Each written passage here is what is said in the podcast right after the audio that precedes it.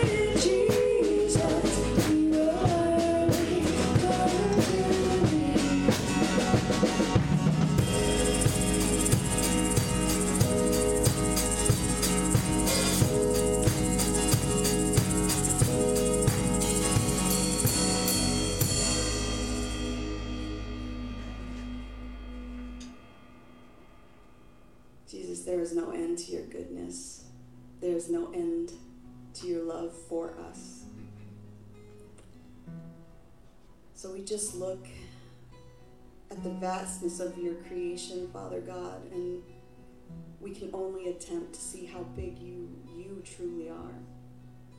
You are a big God. And so we just feel so small, but with you, our eyes focused on you, Lord. We are so loved and we know it. So how can such a big God love us? that you do we are astonished that you should care for us.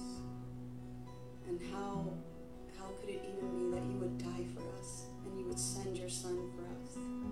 But you did. So in that power we stand. And we thank you for that sacrifice. We're going to call the ushers forward at this time, please, to take the offering. Lord, we just pray for this offering. We pray. We know that you have gone before it and um, you have made a way for it. We thank you that we have the opportunity to give to your kingdom. And we pray for its purpose and its uh, intended purpose, um, its use, Lord. We pray um, and we thank you, Lord, for the, the, the responsibility over it, Lord, that you have given us, this church. And we love you, and we just pray that it blesses you tremendously. In Jesus' name, amen. Soul, are you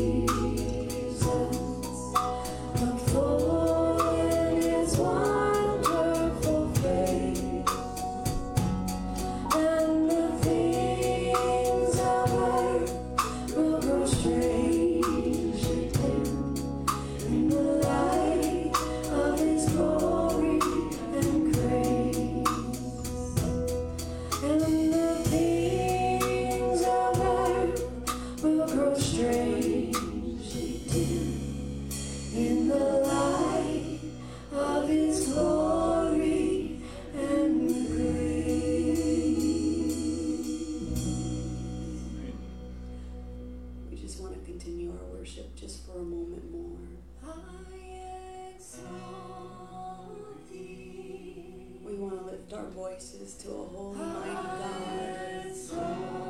That we exalt, we choose to exalt above all else. Circumstances, problems that we just run into. We exalt our God over every little detail in our lives.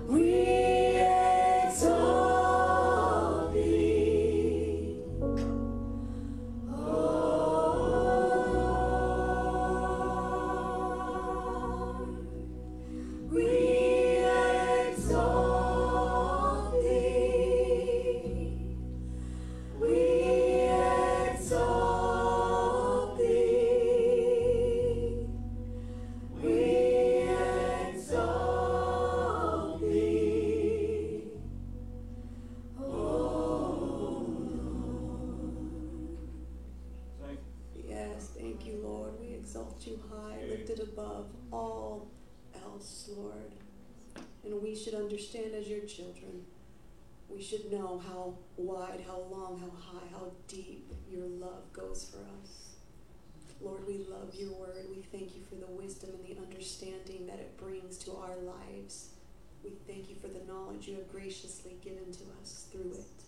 We praise your holy name. Now speak to us through your servant, Father. In Jesus' name, amen. Would you take a moment and just greet one another in the love of the Lord? How are you? You're an Ash. Hi, Dan. Hi, oh, you're so grown up. Oh my gosh, I gotta hug you some more. Kids.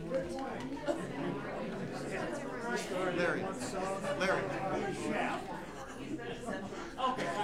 Larry, Larry, I'll just use this.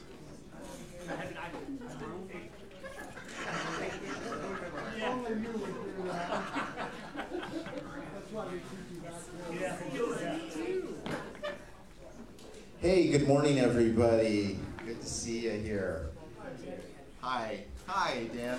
How are you? A couple of announcements that did make it up on the screen behind me this morning, or maybe they did. Did they? They did. I'm just re-announcing them, just in case you guys didn't read it. So, uh, the two things are 29 days Circle of Prayer is going to be starting on February 1. And so basically, this is if you guys sign up, you'll receive an email every day, and it's just about topics or things to pray about. So collectively, we're going to separately, collectively pray together, remotely, virtually. Okay, so it's going to be a virtual collective prayer gathering or something like that. But that's going to start on February 1. And uh, for both the announcements, you can sign up for the items on the kiosks that are there in the back. And if you guys need any help to use those things to sign up, Dan would be more than happy to help you with the technology. He is our technology go-to guy. Uh, the other thing that's coming up in February is the Foster's Festival. Now we've done this for three years now, three, four, fifteen. Some we've done it for a number of years now, where we've been a part of it and organized uh, all the volunteers. And basically, this is where uh, Arizona for Children Foster's group they get together once a year and they have a big festival down at Enchanted Island. And we do things like uh, cook, clean, run around, smile, help. Yeah, I'm looking looking at Carly again for what are all the things. I've been there every year, but I don't know what we do. I'm just there. Um, and it's it's actually a great time to, to just spend in, in fellowship and service and just to get to see some of these kids, the smiling faces, and, and help out a cause that, you know, we're trying to help these kids get placement not only in where they're at, but where they're going to go in life. And the whole idea is to have a bunch of different um, opportunities for them to see what the next steps are as they age out of the foster system. So encourage you to do that, to sign up in the back. So those are the two things. Uh, as you know, Pastor Dennis is in the Holy Land with, uh, with a number of our other brothers and sisters, and they're enjoying their time there. So uh, we have a guest pastor, Pastor Dan Esh, who will be teaching us this morning. So uh, before we welcome him up, let's pray one more time. Can't have too much prayer, right? Right. All right, let's go before the Lord. Father, we come before you and we just once again offer our praise and our worship and our thanks to you. And we pray that your spirit would be here today with, with all of us, Yes. working in us, working through us, and uh, leading us in all things. And I pray that you would bless Pastor Dan as he comes up and teaches your word uh, in power and in might and in strength. And we just again praise you because you are so worthy uh, of our praise. We pray these things in your Son's holy and mighty name, Jesus Christ. Amen. Amen.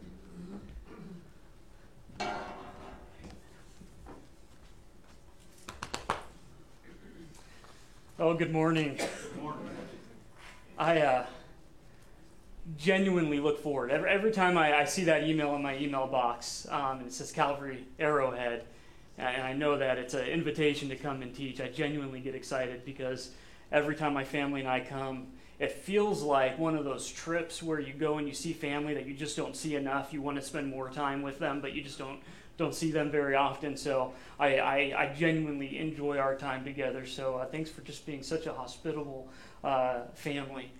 Um, honestly, the this particular message has uh, changed probably seven times in the last week as the Lord's kind of been stirring things in my mind, and it, it turned into uh, a teaching uh, about Jesus calming the storm, which He absolutely does, into something that became deeply personal and I figure that uh, I- I'm not going to see you guys again for a while, so I can be a little bit transparent. I mean, I'll see you next Sunday, but then after that, you know, there's there's not going to be too much judgment. But uh, um, if I could pray one more time, I think that that's going to be necessary so that I can get through this. Um, I'm not a big crier, but I have a bad feeling about this. So uh, let, let, let's pray. God, thank you for the time that you're giving the Templetons to just enjoy growing in their understanding of who you are through the, the tangible um, locations that they are experiencing. Um, just your goodness and your love and, and the way that you worked uh, thousands of years ago and, and you continue to work now. I know that you are just deepening their faith through those experiences. I pray that you would protect them, that you'd continue to work out the details of that trip, Lord now, God, I just ask you to speak. I, I ask you to just have your way with this morning's message, Lord. I, I pray that I'm able to step aside, Lord, and that you would just, your word would go forth and, um, and you would grow us and you would mature us and you'd make us more like your Son, Jesus Christ. Thank you for the gift of your Spirit. Lord, we love you and ask this in Jesus' name. Amen. So, so what I have before me right now um, is really three years, the last three years of my life, distilled into probably two teachings. And like I said, it's deeply personal because I don't know about you guys. Time just seems to be moving more and more quickly, exponentially moving more and more quickly. I, I think when I had my first son is when time started to speed up. As a kid, summertime spent felt like years. Um, but as you get older, you start living in, in days become weeks and weeks become months. And next thing you know, you're pushing 40 and, and the kids that you had in your youth group are having kids and they're starting youth group and, and time just continues to move uh, so quickly so I, the lord kind of gave me a, a gift because as i sat down and began to prepare for the next two weeks he allowed me to kind of decompress the last three years and the last three years have been probably some of the most difficult that i've ever experienced in, experienced in ministry and it, it all started really with um, a young girl that had grown up in, in our youth group. Her, her name was Katie. Um, it's a family that we are extremely close to. We definitely consider them family. Well, Katie, um, at the, the young age of, of 20, uh, 23, I believe, um, she was having her first child. And everyone, of course, was so excited. And I remember getting the text that, that little Asher was here um, that she had given birth, and it was uh, just a huge blessing for the family. Um, and then I remember getting another update. It was a, a, day later that she was experiencing a lot of, of pain in the, her abdomen, um, just to keep her in our prayers. So we were praying for her. And then I got that text um, that said, We need you to come down. And uh, so I remember that day driving down to Scottsdale Shea and walking into the room. And you know when you walk into a room and you see people's faces and you knew you know something is is wrong something is uh, very serious. Um, so they had shared as i got there uh, with me that katie had contracting contracted something called necrotize, necrotizing fasciitis. And it's as bad as it, it sounds. It's pretty much uh, a bacterial infection that attacks the tissue and just begins aggressively killing the tissue and uh, um, so we, we sat and we prayed. She was in surgery. They were trying to get in front of um, uh, the bacteria, and, and really, without getting uh, too much into detail, you just start cutting and hope to get in front of, of that aggressive uh, bacteria as it kills the flesh. Um, the surgeon came in while we were praying and kind of explained all that he had done um, and said that going forward it would be a, a waiting game. So the next couple days, it was pretty much Katie fighting for her, her life because of all the tissue that had to be removed. And uh, she ended up passing away about 48 hours after that initial uh, surgery. Um, a very difficult, difficult time for a very special family to us and a very special young lady. Around that same time, our head deacon uh, started to experience congestive heart failure. And so there was a couple days where I was sitting in his hospital room, hanging out with him as he rested, preparing for Katie's memorial service. And uh, he ended up uh, going to be with the Lord a few uh, weeks after that. So just kind of, you know, that's kind of how life works, doesn't it? It's never just one one trial or one uh, one tragedy, they seem to come in pairs or in threes or in tens. It just kind of depends. Around that same time, my wife stepped into the role of director in our daycare at Calvary Central. And it was the first time since our oldest was born that she went back to work full time. Um, she's been doing an amazing job, and I, she, I'm more and more proud of her every single day. But that was uh, unique to our family dynamic, having two parents working full time and trying to keep up with all the things going on with the kids. And then about a year and a half ago, I got a, a, a surprise. A messenger from the Lord came and told me that I would be having another child. Now, it wasn't a messenger of the Lord, it was my wife crying out from the bathroom, babe, you got to come in here. and uh, I, that's when I walked in, and she said, We're having another baby. And uh, our youngest at the time was eight, and this was not something that we had planned at all. We, in our, my mind and her mind, we were done. And I told her, "Eh, we're too old. we're too old for this. And she said, well, it's happening. So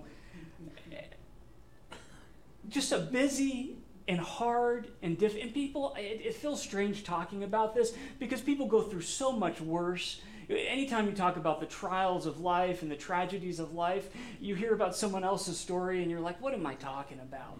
You know but sometimes your story is is your story. You can only experience really what god has been bringing you through and, and as I was thinking about all kind of the chaos and the swirl of the last three years, I remembered a moment where I went to a pastoral luncheon with a group of pastors in our area. And it, a friend invited me, and it's not something that I usually go to, but I went to this luncheon and I sat down with a group of pastors at a table that I didn't know, I hadn't met before. And the theme of this luncheon was um, resting in the Lord and and they were talking about kind of how to process maybe the, the, the struggles that you've been going through throughout the year. And so they, they, they took a break and all the pastors in, at my table were going around sharing about what was going on in their lives and these were mere strangers to me. And when it got to me i just i started just vomiting all this stuff. What a crude word. I just started just sharing all these things that were going on in my life and, and the challenges. And then after I was done, I remember walking to the car and I was kind of embarrassed. I'm like, I don't, why did I do that? that that's, not, that's not something that I do. You're supposed to put your head down like a good soldier of the Lord and you fight through it and you persevere and you keep going. But what I hadn't realized was the impact that all those things were having on my walk and my witness.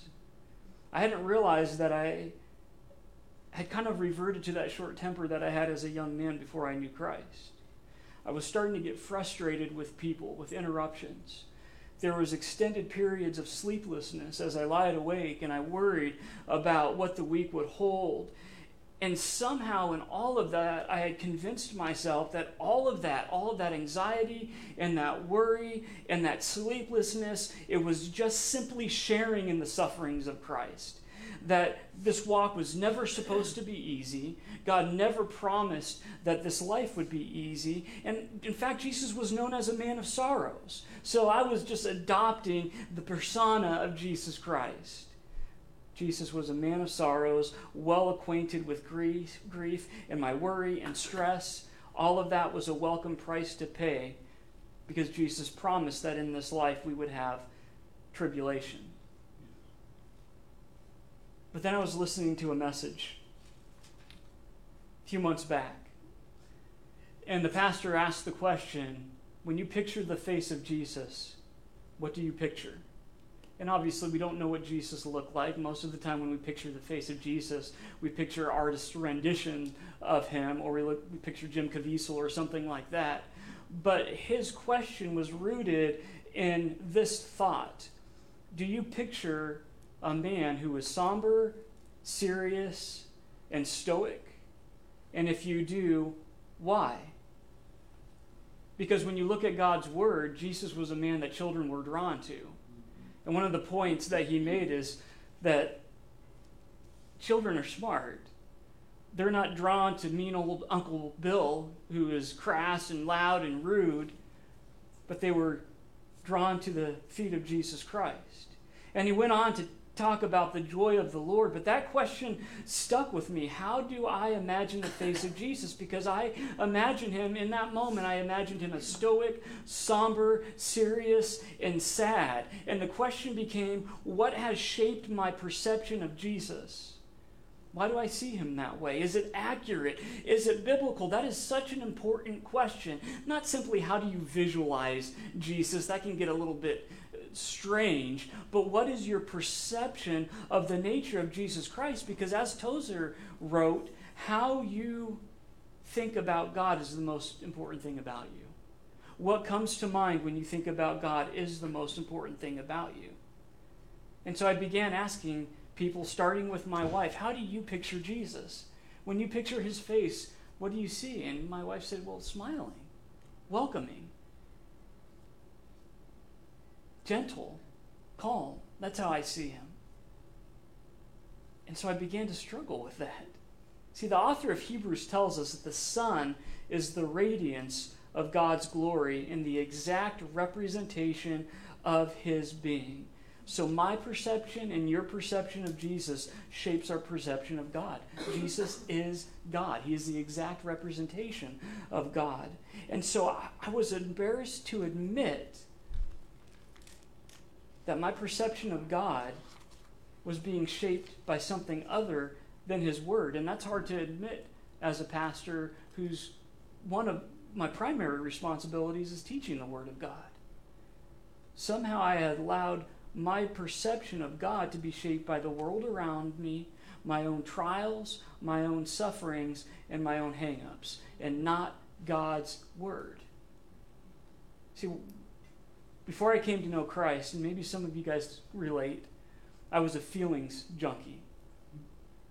I was a lover of pleasure, as Paul describes in the end times, we'll be lovers of pleasure, disobedient to parents. I mean, that whole list that he goes through, I, I checked off every one of them before I came to know Christ. If it felt good, I would do it. I wanted to be God over my own feelings. And so when I came to know Christ, one of the early things that the Lord had to work out in me was that, that He wasn't going to be my next drug.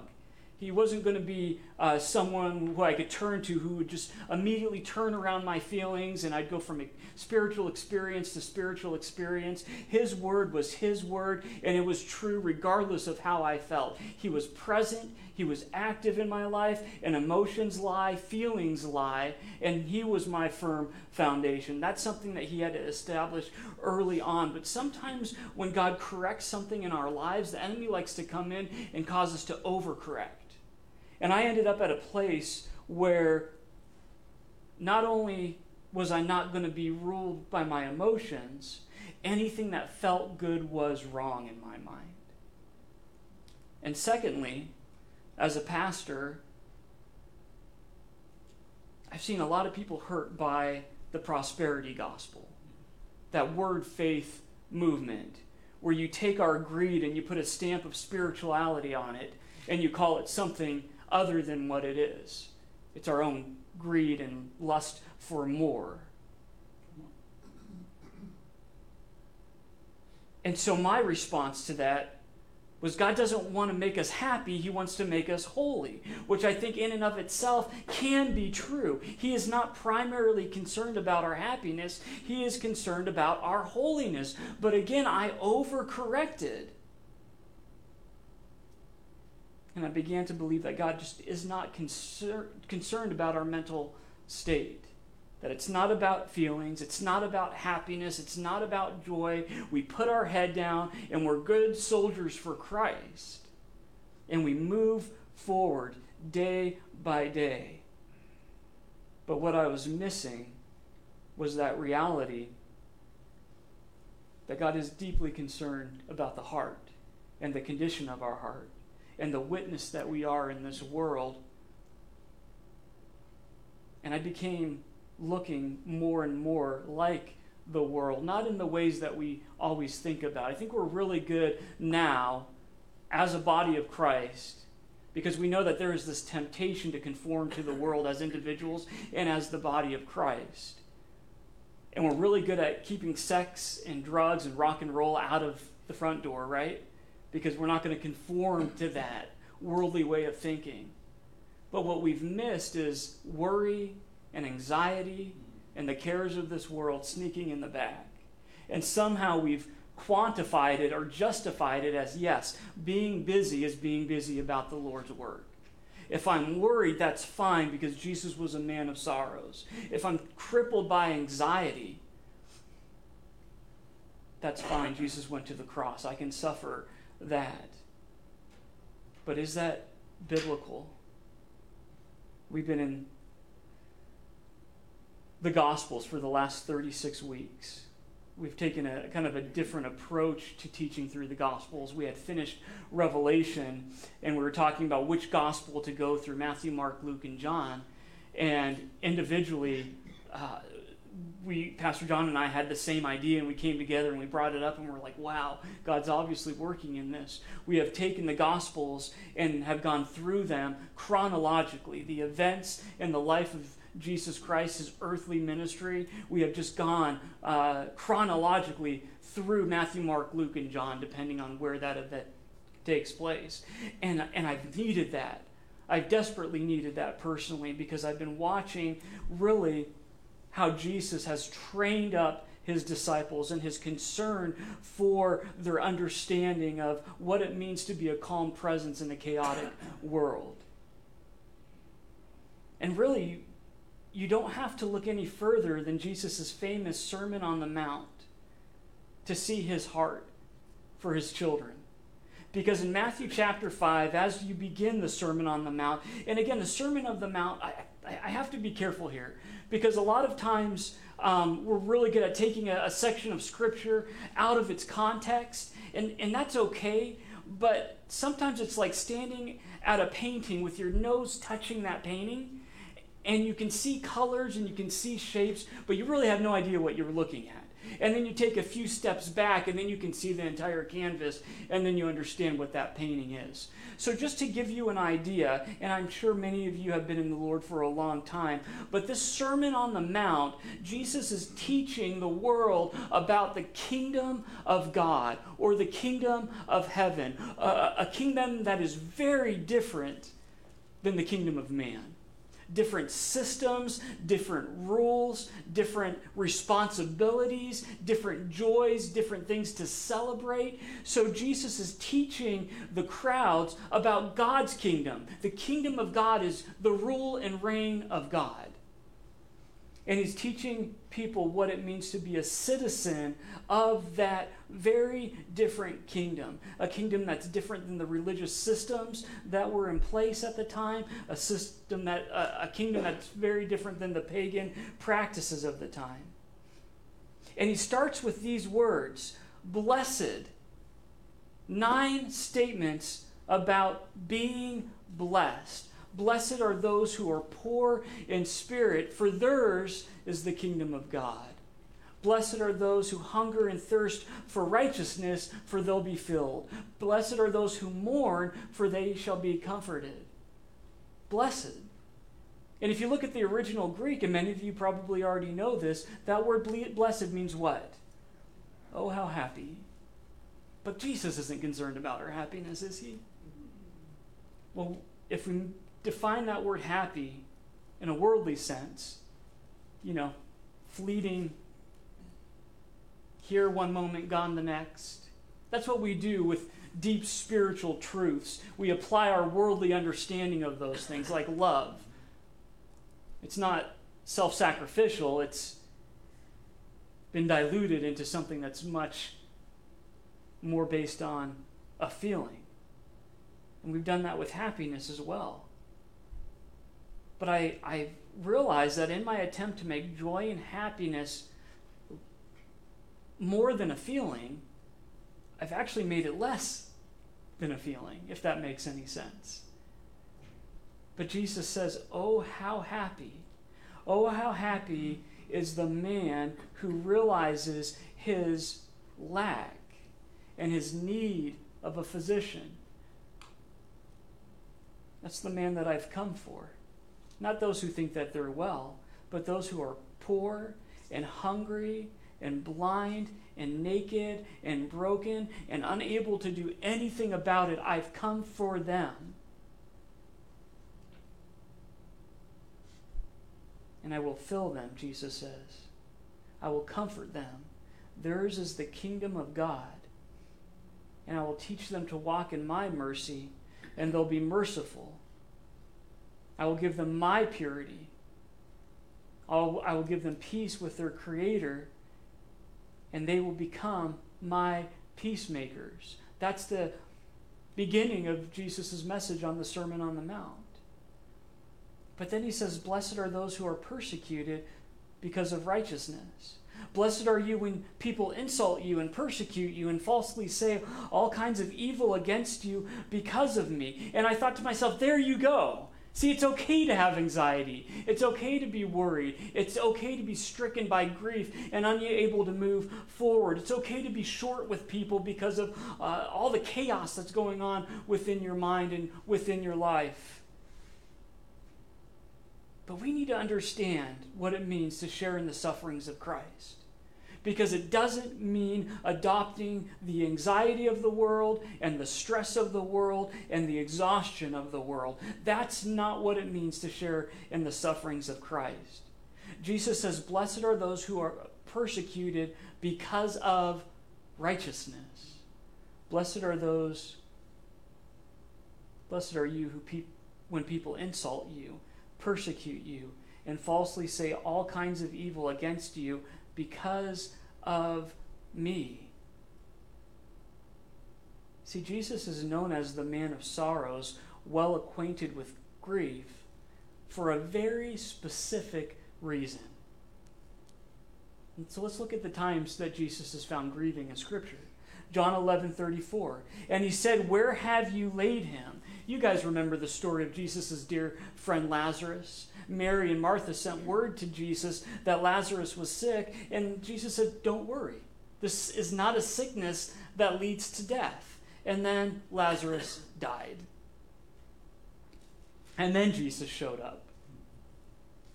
And Mary and Martha came running to him first and said, Jesus, if you would have been here, my brother would not have died. Mary fell at his feet and said the same thing. And in John 11 34, Jesus says, Where have you laid him? And they said to him, Lord, come and see. And then, if you have a hard time with scripture memorization, let me give you this one, verse 35. Jesus wept. So the Jews said, See how he loved him. But some of them said, Could not he who opened the eyes of the blind man also have kept this man from dying? Jesus wept. Jesus broke down and he cried. And many thought, oh, it's because of Lazarus' death. That doesn't make sense because Jesus was about to call Lazarus forth from the tomb. Jesus wept because he was about to per- perform a miracle that would go down in history, that we would still be talking about here on Sunday, January 19th.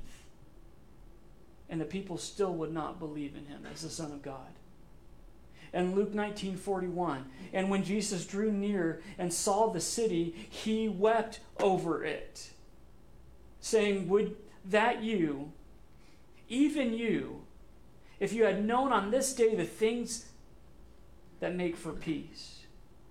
But now you are hidden, now they are hidden from your eyes. For the days will come upon you when your enemies will set up a barricade around you and surround you and hem you in on every side. This is Jesus speaking out over Jerusalem, Jerusalem prophesying over them. Verse 44 And they'll tear you down to the ground, you and your children within you and they will not leave one stone upon another in you, because you did not know the time of your visitation. Why was Jesus weeping over Jerusalem? He said, I would have gathered you like a hen gathers its chicks, but you were not willing. Jesus is known as the man of sorrows, well acquainted with grief, because of what he finds joy in. His grief is rooted in his joy, just like our lives. The things that hurt us the most are really rooted in what we find the greatest pleasure in. The things that shake me to my core are things that happen to my kids. Because in all this world, they are the ones that I really care about the most. I find the most joy in them. I find joy in serving the Lord. I find a great amount of joy in the relationship my, that God has given me with my wife. And when those things are not right, that's where the sorrow and the pain comes in. See, our sorrow is usually rooted in our joy, just as it is with Jesus. And what does he find great joy in? We see it in the parable of the lost sheep. One sheep wanders off, and the shepherd does what? He leaves the 99 and he tracks down the one. And when he finds it, he joyfully puts it on his shoulders and he goes home. Then he calls his friends and his neighbors together and says, Let's party, rejoice. Rejoice with me. I have found my lost sheep. And then Jesus says that I tell you that in the same way there will be rejoicing in heaven over one sinner who repents than over 99 righteous persons who do not need to repent. What about the story of the prodigal son? Where God is represented as a father who gives his inheritance to this his young son who's demanding it before his father dies. And we know how that story goes. That young son goes and squanders it all and ends up living in a, a pigsty eating filth. And he thinks to himself, man, my dad's servants eat better than this. And he returns home to his father, and his father's waiting on the path. And before his son even gets home, he sees him down at the end of the path and he runs to him and he embraces him and he kisses him and he says, Quick, bring the best robe and put it on him. Put a ring on his finger and sandals on his feet. Bring the fatted calf and kill it. Let's have a feast and let's celebrate. For the son of mine was dead and he is alive again. He was lost and he is found. That sounds like pure joy to me. The author of Hebrews in Hebrews 12 2 says, For the joy set before Jesus, he endured the cross. And the psalmist, and again the author of Hebrew, repeats this idea that the Messiah is anointed with the oil of gladness.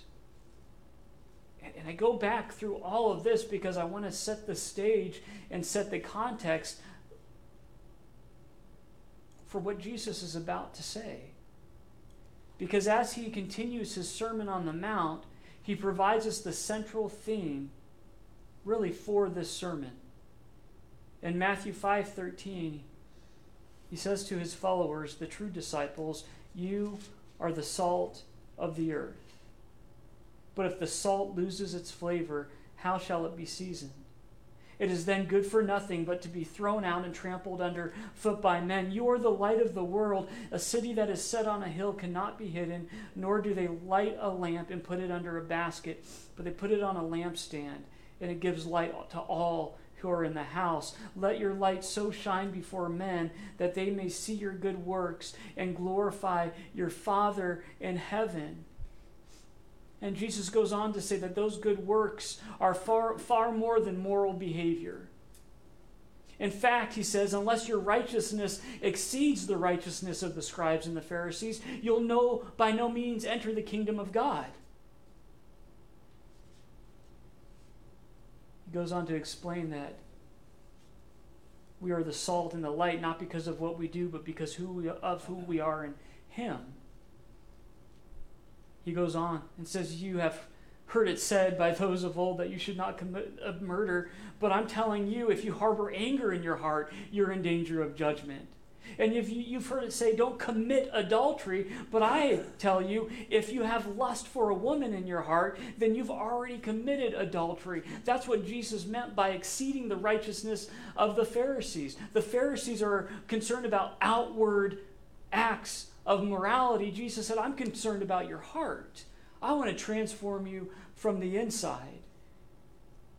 He goes on to address the sanctity of marriage and the integrity of our word and what it means to love our enemies, not just our friends. The world is capable of loving its friends. He says, I am calling you to a higher level of righteousness, a righteousness that loves those that persecute you and speak all kinds of evil about you. I am using you, my body, followers of Christ, to tell the world my story that's what it means to be the salt and the light. And it's at that point that we come to Matthew 6:25. It's at that point after Jesus has established the kingdom of heaven and what it looks like to be a citizen in the kingdom of heaven And that as a body of Christ, as a body of believers, we are the salt and the light. We are the testimony of God's good nature and his love for his creation and his desire to see men and women come to saving faith in his son Jesus Christ. It is in the midst of all that that we come to this famous passage in Matthew 6:25. Therefore I say to you, do not worry about your life, what you will eat or what you will drink, nor about your body, what you will put on. Is not life more than food, and the body more than clothing? Look at the birds of the air, for they neither sow nor reap nor gather into barns, yet your heavenly Father feeds them. Are you not of more value than they? Which of you by worrying can add one cubit to his stature? So why do you worry about clothing? Consider the lilies of the field, how they grow. They neither toil nor spin. And yet I say to you that even Solomon in all his glory was not arrayed like one of these. Now, if God so clothes the grass of the field, which today is and tomorrow is thrown into the oven, will he not much more clothe you, O you of little faith? Therefore, do not worry, saying, What shall we eat, or what shall we drink, or what shall we wear? For after all these things the Gentiles seek. You can read that as, After all these things the world seeks, or the world worries about. For your heavenly Father knows that you need all these things. But seek first the kingdom of God and his righteousness, and all these things shall be added to you. Therefore, do not worry about tomorrow, for tomorrow will worry about its own things. Sufficient for the day is its own trouble. Do not worry about these things, because that's what the world worries about. Paul uses similar language in his letters his letter to the church in Thessalonica. He says, "You do not mourn like the world mourns. He's dealing with the issue of death. And, and this, this idea that when someone died, you had to just uh, fall on your face and throw ashes on your head and tear your robe and cry out to the Lord. And, and it would be a contest almost of who's hurt more deeply by this person passing away. And Paul says, You don't mourn like the world. You know how this story ends you don't mourn like the world mourns. And you don't worry like the world worries. And that's where I came to the realization that my worry and stress and fatigue had become commonplace in my life. And I was fitting right in with an overly stressed, overly worried, easily irritated world. I just looked the same was having a huge impact on my witness. And see, guys, that's, that's the idea here. Our witness is far more than what we have been saved from, it's what we've been saved for. And that's a quiet confidence in the goodness of God, a trust in Jesus Christ in times of trial and pain and heartache and uncertainty and chaos. That quiet trust in Jesus Christ that He is good and that He is in control. That speaks loudly to a world in chaos. Isn't that what Jesus was teaching the disciples in the midst of the storms? Both when Peter walked to Jesus on water and when Jesus was asleep in the boat. We'll take a deeper look at those things next week. It was cool. I, I saw a picture of uh, Pastor Dennis on the Sea of Galilee, and that really brought it home for me as well. But isn't that what it means to seek first the kingdom of God and his righteousness, and then, and then he'll worry about everything else? See, that's the irony of true joy. It can't be obtained by pursuing it directly.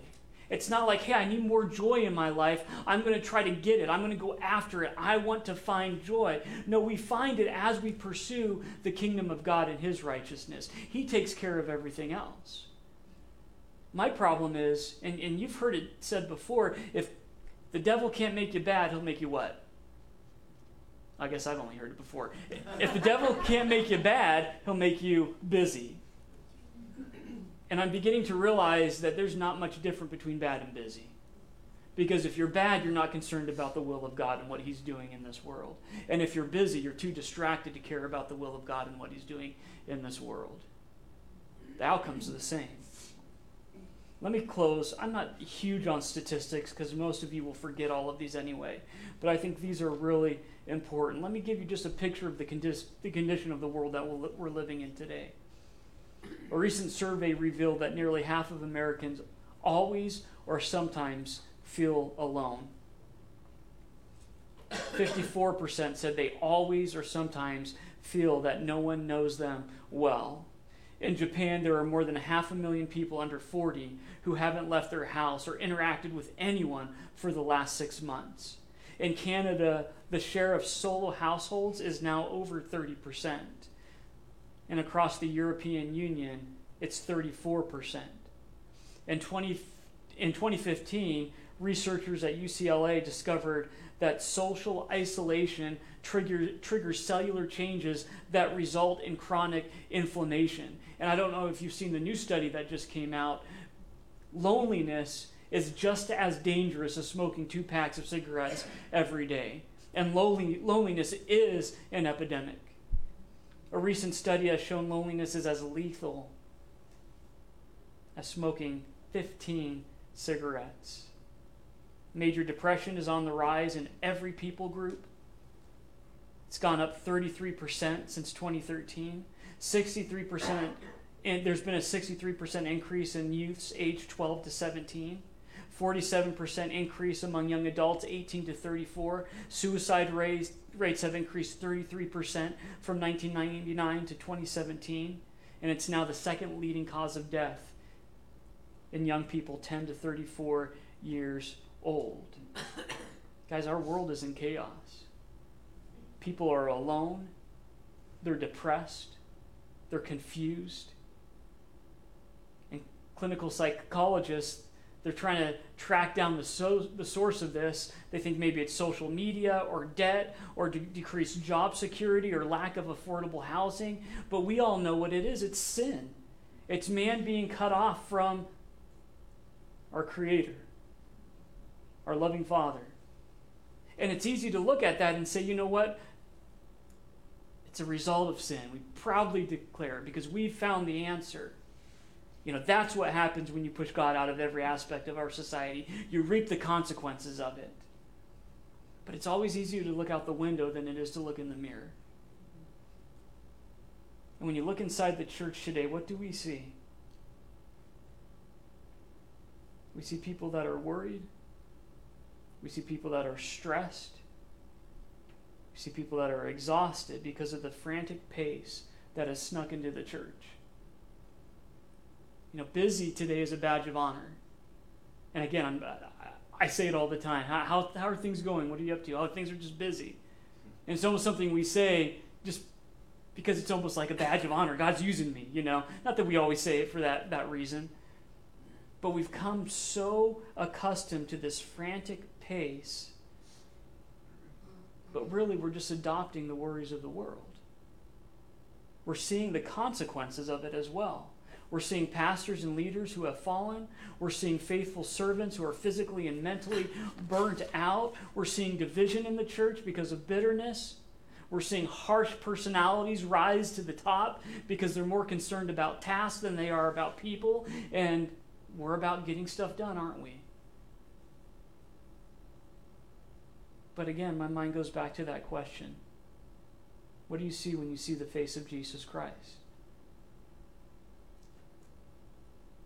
See, somewhere along the line, I had traded the joy of the Lord for that frantic pace of the world. I hadn't even decompressed and I'm not trying to get into psychobabble, but I hadn't sat at the feet of Jesus and talked to him about the hurt and the pain that I had experienced over the last years because I was just putting my head down and fighting through like a good soldier.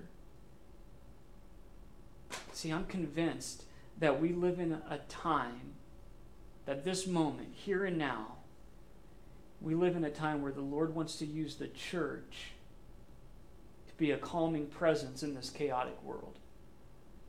When there's so much confusion and anxiety, I truly believe He wants to use us to be a salt and a light. But for that to take place, He wants to cultivate a quiet confidence in Him. And while the world is operating at a breakneck speed and suffering the physical and mental consequences for it, we need to be found resting at the feet of Jesus Christ. Just like Mary, who had her sister busy in the kitchen, stressing out over all that needed to be done. And what did she say to Jesus? Same question the disciples asked in the, the storm. Don't you care, Martha said. I'm in the kitchen busy working my tail off. Mary's lazily resting at your feet. Don't you care, Jesus? And Jesus said to her, Martha, you're worried and upset over many things, but only one thing is needed. And Mary has found the better thing. And that's not going to be taken away from her. So if you become accustomed to the stress and the worry and the exhaustion that you've convinced and you've convinced yourself that it's just your cross to bear my prayer is that you'd hear the invitation of Jesus in Matthew 11 28, where he says, Come to me, all you who labor and are heavy laden, and I will give you rest. Take my yoke upon you and learn from me, for I am gentle and lowly in heart, and I will find rest for your souls. For my yoke is easy and my burden is light. Let's pray. God, again, we are so grateful for your training and your teaching and your patience with each one of us. Lord, I pray that in the confusion of the last few years, and as I've tried to put all of those thoughts together in many words, Lord, I pray that you'd give this family, this fellowship, just a reassurance that you are good and that you're in control. You're a faithful Father, and you give good and perfect gifts. And we know that you've never promised an easy life, but that doesn't mean you're calling us to a life of stress and anxiety and worry and worry. In fact, you've said the opposite. Do not worry. My Father in heaven cares for you. So much more than the birds of the air and the flowers of the fields. You have promised to take care of all of our needs, not our wants but our needs. So, Lord, I pray that we would slow down and that we would return to that, that place of sitting at your feet and learning from you and hanging on every word and just reflecting on what you're doing in our lives so that we may go out and be a witness to this world, not only in word, but in deed. And Lord, I pray against this idea that we need to operate at a breakneck speed where we move from one distraction to the next. I pray that those systems of the world they don't infiltrate your true church, but instead when the world looks at us they would see men and women that even in the midst of chaos and confusion and tragedy and trial there's a quiet trust so that they would ask, why? Why isn't this affecting you? Why aren't you broken? Why aren't you screaming at God? And our response will be because God is good and He's in control. Doesn't mean we don't hurt, but our trust in Jesus goes beyond that hurt. So, Lord, cultivate that in us. I know this is uh, a lifetime of training that will take us to that point, but help us to be good students. Lord, we love you and we ask these things in Jesus' name. Amen.